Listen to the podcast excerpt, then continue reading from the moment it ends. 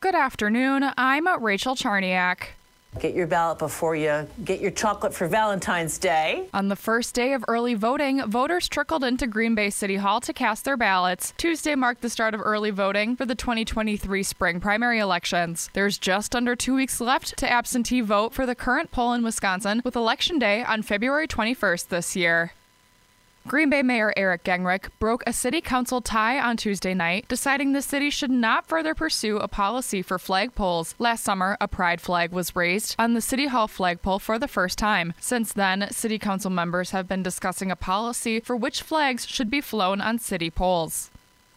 And, and, you know, Big Brother's listening, and we the people are not amused. Privacy concerns are being raised at Green Bay City Hall after City Council members discovered microphones have been added to the building surveillance system over the past couple of years. Alder Chris Wery submitted a request to have the issue taken up at a committee level, which would eventually be taken up by the full City Council. Anyone who approved this blatant disregard for privacy should resign or be severely reprimanded. But Green Bay Mayor Eric Genrich says nothing to see here. These are pretty standard surveillance um, systems that we have here in order to keep the public safe when they're on public property here. Wery asked Genrich to disable the microphones until a surveillance policy can be created, but the mayor declined the request during a heated exchange.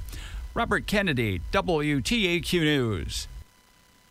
Fortunately, um, our training with our students and our staff is if we see something, say something. Extra caution was put into place at Webster Stanley Middle School on Tuesday after an eighth grade student allegedly brought a gun to class the day before. Brian Davis, the superintendent of Oshkosh schools, said their training with students paid off when multiple students reported the incident on Monday.